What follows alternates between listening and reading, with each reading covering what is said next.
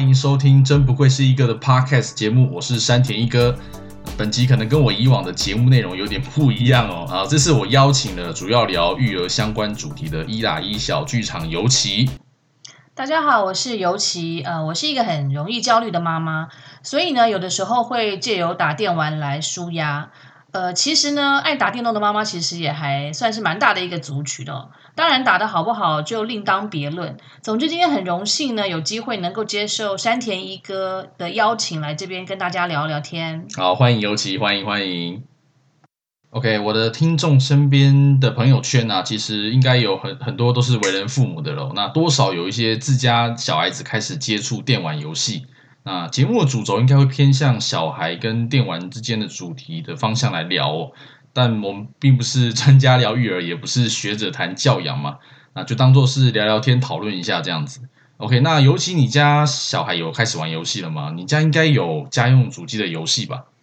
呃，这个要先讲到我本人哦，因为我其实从小就挺爱打电动的，虽然我打的真的不好啦，我就是连那种玩超级玛丽都会紧张乱叫的那种，但是呢，主要是为了能够跟上同学或者是呃家里的表兄弟姐妹的话题，所以就一定得玩。那我小时候也是有卢妈妈帮我买那个任天堂红白机给我，呃，后来长大呢，就是买 P S 主机跟 N D S， 那再后来当然就是玩线上游戏了。不过老实说，我其实虽然爱玩游戏，但是玩的是真的不太好，因为我觉得我自己的反应其实还不够快，所以我家目前是有 P S 四 跟那个 Switch 的。但是老实讲 ，P S 四 之前大部分真的是拿来放 D V D 比较多，给我女儿看巧虎。那现在主要其实是比较多用那个 Switch 来玩游戏，所以我女儿开始玩游戏呢，也是玩 Switch 的动物森友会跟啊马里欧系列为主。哦，现在小朋友其实都还蛮厉害的咯。那在我那个年纪，其实我真还说实在还真不知道怎么玩呢。有也有可能是我那个年纪其实没有所谓的家用主机可以玩啊。那家里算是有比较在控管我这方面的一个游玩时间这样子哦。那父母担心小孩玩电玩，应该是主要基于怕小孩太过沉迷吧。那除了是可以兼顾基本生活跟学业发展的话，那我相信大多数的父母应该是不太会去禁止小孩去接触电玩。但要能够多方兼具小孩的应该也不多啦、嗯、那还有一个很重要的是一个就是健康问题，因为有时就是像你很一着魔的玩下去的话，你通常会导致你作息开始不正常，那眼睛长久下来其实很容易近视嘛。那我特别觉得视力这部分是特别需要注意的部分、哦、毕竟作息乱掉的话也可以再调回来，那一旦近视开始下去就非常麻烦了、哦、会导致说现在小朋友就是呃，从小年纪很小开始就戴眼镜，其实是真的不太好啦。对，那虽然说可以透过之后的雷射手术或者是一些角膜塑形剂、呃、塑形片之类的，把视力再矫正回来，但是像雷射这种还是要花不少钱跟承担一些后遗症的、嗯、那我的话父母是不太至于限制我玩电玩这块啦，那虽然说有可能是因为他们工作太忙无暇理会我这方面哦。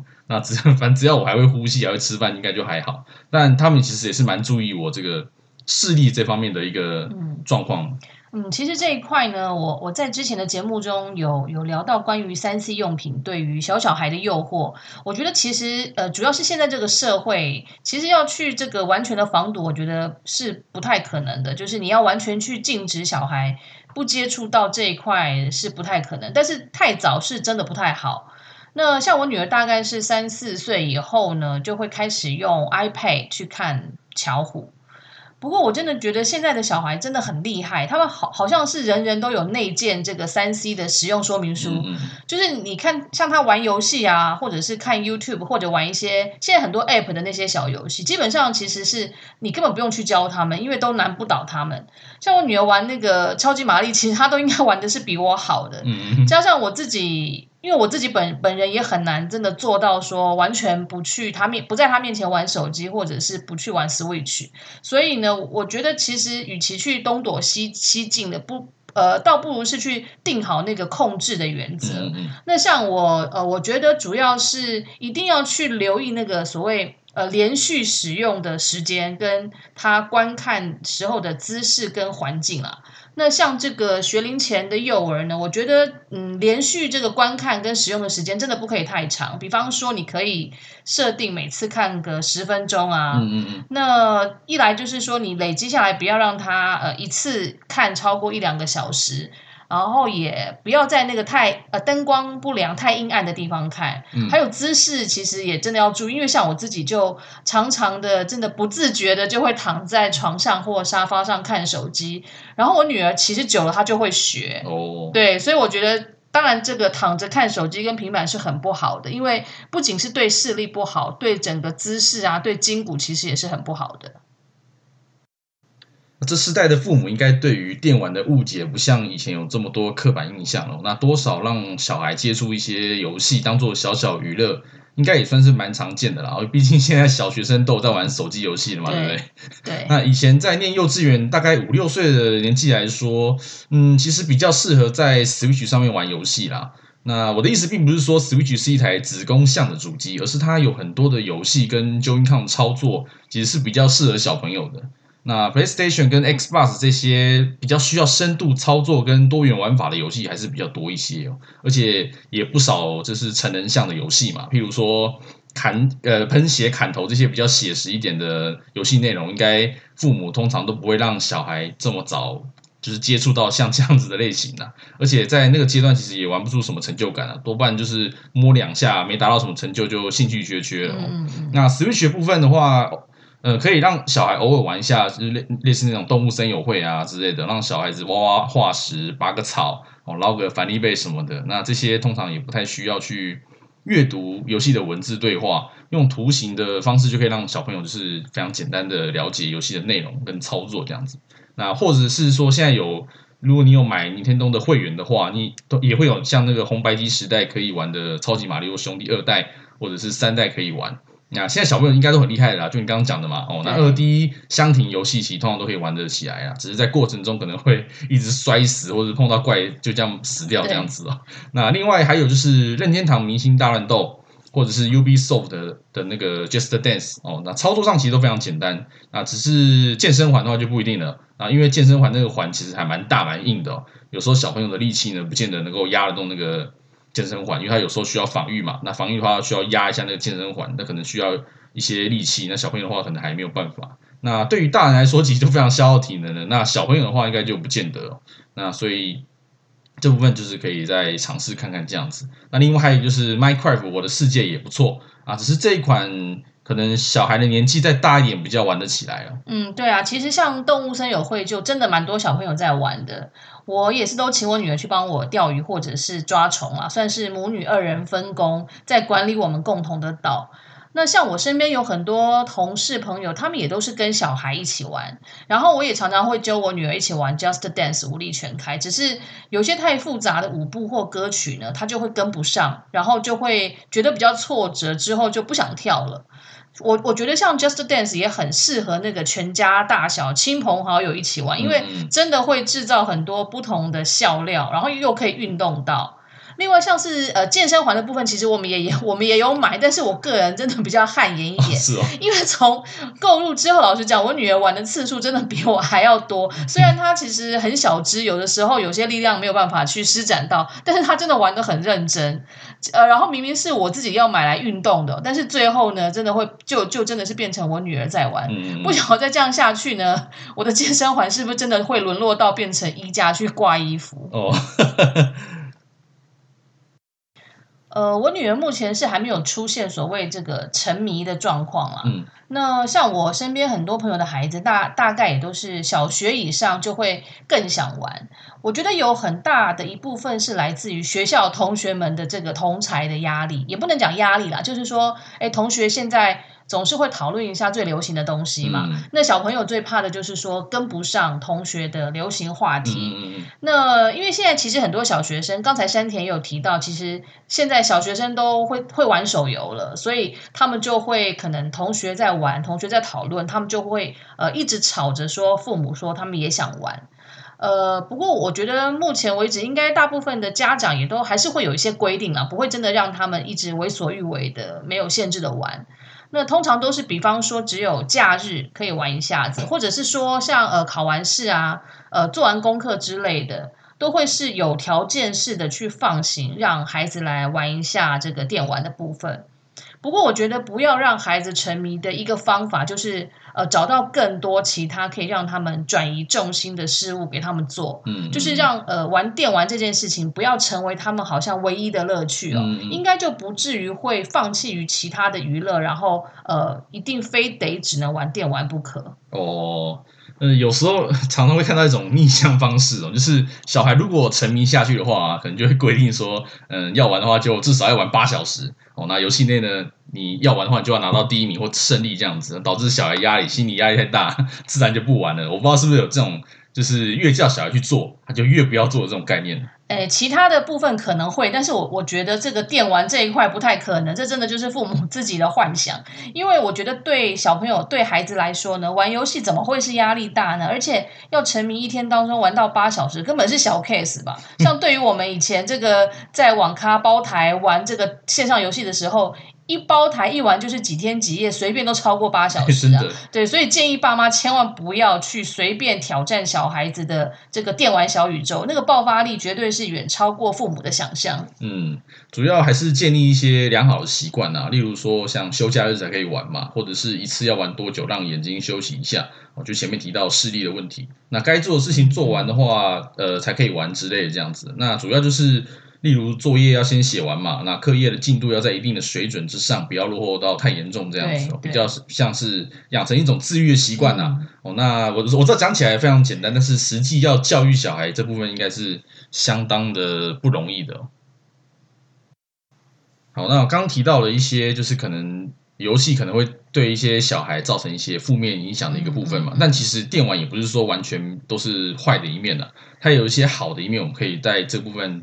做一个讨论跟分享这样子。那或许就是我们可以摒除一些电玩对游戏，也对对对于电玩游戏的一些偏见哦，反向利用电玩的一些优点来教育小孩子之类的。我不知道啦哦，因为我不是什么学者或者是什么专家嘛，嗯、那这是我们一些玩游戏到后来的一些经验哦。例如说像是情绪控管的部分哦，例如说就是玩游戏输了或者是失败了，那会从这个部分呢。来控制自己的情绪而不容易暴怒，因为有些小孩子可能玩输就砸键盘摔滑鼠啊，或者是异常暴怒这样子。其实大很多大人也也是这样，对，其实大人都会这样子，更何况小孩子是这种比较出自于内心的一种自然反应。对，那可以或许可以透过这来教育他们做一些情绪的控管也说不定啦。那另外还就是一个就是关于团队合作的部分、哦、就是可以跟同侪一起玩游戏、嗯、那在讨论游戏过程都会讨论一些战术嘛，战术玩法或者学习一些领导跟配合这样子，因为在一起玩游戏的时候总是一个团队嘛，那团队的话总会有一些负责做领导的，有些会负责做一些统御之类的，整理资料啊什么什么之类的，会在这部分做一些配合，所以从小就养成这种团队合作的习惯，或许会对于他们就是长大之后不管是在可能人生上职场上会有一些帮助也说不定啦、哦、这是我自己嗯大概大概猜一下这样子。那再就是创造设计的部分，那就是因为游戏，呃，有些游戏是比较符合创造类的嘛，就譬如刚刚提到的像《动物森友会》或者是《Minecraft》的世界这样子。那这这两个游戏其实都还蛮偏向创造类的游戏哦。那可以透过像这样子的游戏机制来建构自己脑海理想的一个世界这样子。那或许可以在这个岛屿的布置啊，或者是我的世界盖一些房子布置一些农场之类，你可以从中获得一些设计的理念、哦、激发一些小孩的创意也说不定。那当然也不是说所有游戏都能够学到这些啦，那主要在给小孩子玩游戏的时候还是要挑对一些就是适合小孩子玩的游戏类型、哦、那最重要的就是我觉得这很重要，就是家长呢一定要陪伴小孩子一起玩会比较好啦，就是一方面你可以了解你小孩在玩什么嘛，那一方面你也可以跟小孩有更多的话题，创造一些互动。那他他如果有刚刚提到一些情绪控管上面的问题，也可以从从中去辅导小孩这样子。那过程、嗯、在这个过程当中也比较好进行指导了。嗯嗯，对，其实台湾啊，呃，对于所谓这个电电玩或游戏呢，一直以来好像都是比较负面看待的，甚至我觉得有的时候有点太过污名化了。嗯，那像近几年呢，因为这个电竞赛事开始被正式当成这个运动竞技来看待嘛，所以。我觉得呃，近几年是有稍微比较正面报道出来比较多一些，但是我相信大多数的人还，特别是对于长辈来说，就是诶打电动啊、玩电玩，绝对还是不希望说自己的呃孩子或孙子去碰。像是有一些这个社会新闻案件，也很很常把这个犯罪的源头指向电玩，我就觉得这真的是一个偏见。那因为其实我觉得这个电玩它就是呃众多娱乐项目的其中一种嘛，只是说当然它在在影音的表现上更为的绚丽，所以呢很真的是还是很容易会让人沉所谓的沉迷啦。不过像我觉得刚刚这个一哥有举到上面的这些例子是蛮好的，就是透过跟孩子一起玩电玩的这个游戏的过程中呢，其实是有很多可以机会教育的地方哦。嗯、呃，因为像我女儿现在的状况是她，因为她大概是五岁多，那她其实就还在学习怎么去坦然接受输了这件事情。因为像他玩那个超级玛丽啊，只要是那个关卡打不过或打不过 B O S S， 他就会生气，甚至就是会哭闹、哦、或者是说一起玩马里奥奥运或者是呃一些呃赛事的时候，他输了就是会不爽啊，嗯嗯嗯然后就会在那边哭。那当然其实我们大人就像我们刚刚提到的，有的时候自己玩游戏玩玩游戏一直卡关或一直死的时候，真的也是会常常就忍不住会飙脏话嘛，不爽啊。对，可是呢呃，就是我也看到自己孩子对于游戏输赢的这个反应跟得失心是这么大的时候，我其实也会去呃反省自己啦，因为呃也会提醒自己说在玩游戏时候的态度哦。所以我觉得与其是嗯借由电玩来教导孩子面对输赢的态度呢，真的是要更应该是要胜不骄败不馁的，然后要呃学会坦然接受呃，失败还有这个风度。嗯嗯那我觉得另外一方面就是倒不如也是要去自我审视自己在面对输赢时候的态度跟情绪是不是也是需要去调整的。哦，那刚才其实稍早也有提到说，就是现在现在电竞其实还发展还算是不错嘛。那其实现在因为现在小孩子玩电玩的能力啊，通常一定是比我们小时候的那种能力还要强很多咯。学习力非常的快，那玩什么游戏通常就很容易就就很快就上手了。那不管是家用主机的游戏或者是手机游戏这样子哦。那刚提到就是电呃电竞这块有就是起来嘛，所以很多小学生啊，他们的志愿啊，通常都是说，哎、欸，我希望未来呢，能够成为一名职业电竞选手，或者是跟电玩相关的 YouTuber 之类的。哦，那这样子其实就是还造成了像这样子一个现象啊，那也衍生出了很多，就是有些小孩子呢，可能在玩手机游戏的过程，因为会可能会需要到氪金嘛，嗯、那氪金才能让自己变强，变强才能在游戏里面出头天，满足自己在游戏里面的一个成就感，这样子哦。那就会衍生出很多我们在常在新闻节目上看到的啊，就是可能呃小孩子拿了父母的信用卡，或者是呃直接在父母的手机上面做玩游戏做氪金的动作，嗯、那一次氪了十几万，嗯嗯、哦，或者是直接去乱乱买点数买了很多这样子，然后导致衍生出这样很多的客诉的情况出现。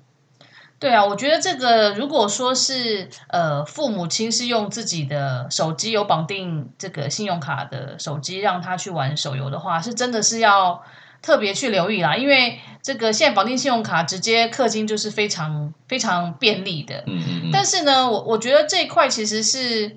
呃。我觉得这个其实就就我们了解哈，这个很多虽然呃相关的客数其实非常多，但是呃实际实际的状况是大概至少有七八成都是这个，很多都是父母自己本人做的这件事情，然后呢、哦、去对去客诉的时候，他就会说是因为小孩啊，因为这个这样子的方法是真的比较呃容易申诉成功，对容易申诉退费成功啊，但是这个我觉得呃还是不太。诶不太鼓励啦，我觉得这个父母自己做的事推给小孩真的是不太好。可是我我觉得呃如果这件事情我、呃、要怎么避免呢，我觉得可能要跟小朋友先作为沟通，对我觉得要沟通好吧，就是说你还是可以作为一些奖励让他去去氪金，我个人是不反对这个孩子玩手游去氪金的，因为我自己就是一个会氪金的人，哦、就是氪长。对，没错，没错，我就我就是觉得，因为我就觉得玩游戏也好，或者是说看线上影音也好，就是使用者付费嘛，我我个人是比较呃支持这样的概念啊。嗯、只是我觉得还是呃，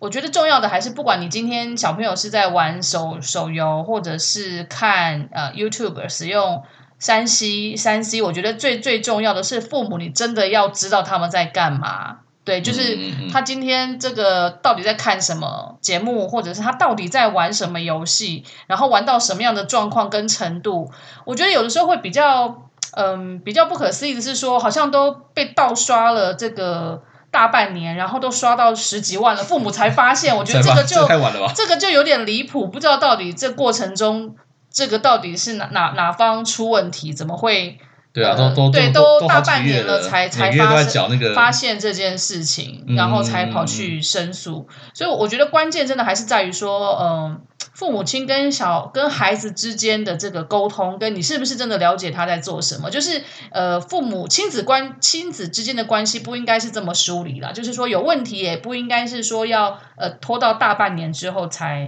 去处理，对，才才发现才知道要处理。嗯，所以我觉得关键其实还是在于父母亲。自己呃，是不是真的很了解自己的孩子到底在干嘛？那呃，其实我我相信这个呃，父母亲常常沟通或常跟孩子聊天，甚至是问他们在玩什么，我觉得孩子都会很乐意的去去分享。只是当然一开始父母不要是秉持着那种就是反对到底的态度的话，嗯、我觉得。其实这这玩游戏这件事情，它不应该会都是走向这个负面，或者是不应该是制造亲子冲突的一件事情。它应该可以是变成，或许是变成像亲子之间的这个话题的增进啊，或者是一些呃亲子之间关系的润滑剂才是。嗯嗯，这就是提到就是前面的的那个陪伴嘛，家长要陪伴小孩一起玩，然后在过程中有一些就刚提到跟氪金氪到已经无法自拔的情况下，我们要好好导正他的一些。观念这样子，我这是在过程其实非常重要的。是，好，那非常感谢一打一小剧场的尤其来分享自己的节目内容。那这集其实邀请尤其是以一个家长的角度来分享电玩对于小孩的影响。那如果各位听众呢，如果对育儿的话题有兴趣的话，那可以关注一打一小剧场。那有任何想让我们知道新的，也可以在 I G 搜寻山田一哥跟尤其哦，可以找到我们哦。今天的节目就到这里啦，大家拜拜，拜拜。